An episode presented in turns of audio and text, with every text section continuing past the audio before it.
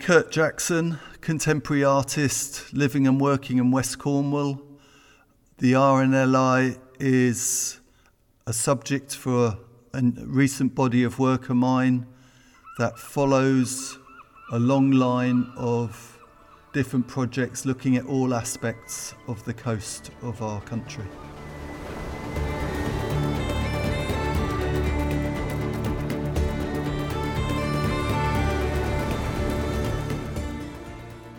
This exhibition that we're holding down here in West Cornwall, which uh, we've called RNLI Cornwall, is a, a collection of some 70 plus paintings, mixed media pieces of work. I'm a contemporary artist living in the far west of Cornwall. I think I, have come to this as a subject, the RNLI, on a number of different levels, um, sort of a number of different reasons, as it were. I suppose prim- primarily I, I live in a coastal community, quite remote community. I've worked and lived in this place for most of my life. Um, I paint the sea, as in I actively engage with the sea to make my work. Um, I see and witness this, the seas, the ocean, in all states, moods, as a re- result, I respect the sea, both its its it, the scale, the the power, the the danger, as well as the sort of um, attraction and the beauty of it. But also, as a person who's spent so many years down here, I've of course got memories and of situations and um, events that I've I've seen but one of my earliest memories involving the RNLI is when I was a kid. And my father was a, a very amateur sailor.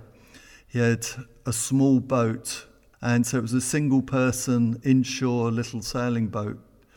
And I, I've still got this, this memory, this vision of him off Rock, which is in the Camel Estuary between Pad, Padstow and Rock and other boats zipping around him. In the summer, that area can get quite, quite busy. And then suddenly, seeing him waving to me on the shore with both arms up in the air, and I just thought he was having fun and wanted to share his moment with me. And I waved back and gave him the thumbs up. And, you know, I was only about nine or ten, I should think. And um, actually what was happening was the boat was sinking. It was slowly sinking, going underwater. Of course, he was waving to me, asking for help, as it were. But within, it seemed at the time, within minutes, a lifeboat was there and um, was pulling him out and then towing him to the shore. And it was just so quick. And it was just um, an amazing example of how quick and how, how speedy they, these people were to the rescue. You know, someone had obviously called them or seen it as well and knew what was going on. So I guess that's one of my mem- earliest memories. But as a person who paints the sea, it is just such a, an amazing subject. To, you know, we're talking all levels. We're talking about um, everything from these vivid orange and dark blue boats, which are just so attractive in one level and appealing, but what they stand for is so profound. You know, the fact that people are prepared to, to go the extra mile, to put themselves out there, to make the ultimate sacrifice.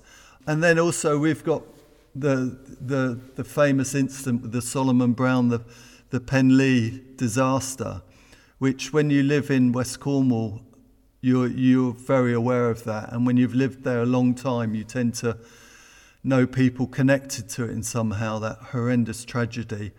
I managed to get access to the Penlee boathouse and made a, a series of works about that space, about that void, where a boat should be, where now it's empty, but it's it's frozen in time. It's it's the most incredibly powerful experience to go in there, and hopefully I succeeded in making work to try and capture that feeling.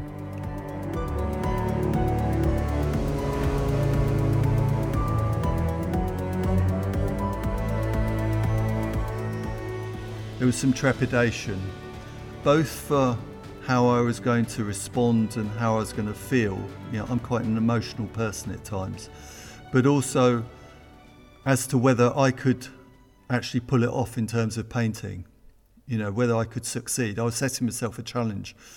Once you step into that space and you and you see it frozen in time, nothing really has changed. There's even the the, the crew's old oilskins hanging hanging from the hooks still. This sort of hanging silence, this stillness, that's really profound and really sort of where it just affects you in all sorts of ways. And so I remember when I first went in there, I found myself just standing, staring, thinking, remembering. And then I started to wander around the place, and you see all these ancient, whether it's the ancient telephone still there or um, just things that have been left. Um, and then there's like most lifeboat stations, there's all the memorials and the plaques and the the names and you know things to to stop us forgetting of what happened in the past and the people that were saved and the gallantry and all the rest of it. But obviously, it all stops at this one point in time. Um, yeah, it's just uh, an incredibly emotive place, and quite rightly, it's been listed now um, as a, a building of importance. While I was there, people were brought in, just the odd couple, and sometimes clasping flowers, and you know, and people would just stand there, and I suppose it's paying their respects, really. It, was a privilege to be given that access and, and also that time on my own there, and allowed to make my work, which is my way of responding to that place and that situation.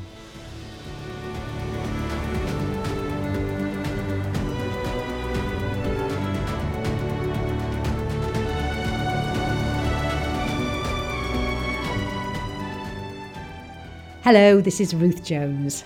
You've been listening to the RNLI's 200 Voices collection.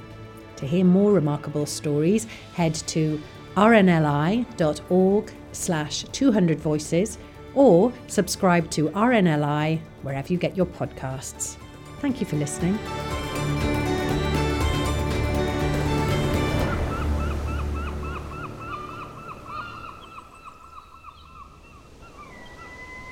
Two Hundred Voices is an adventurous audio limited production for the RNLI.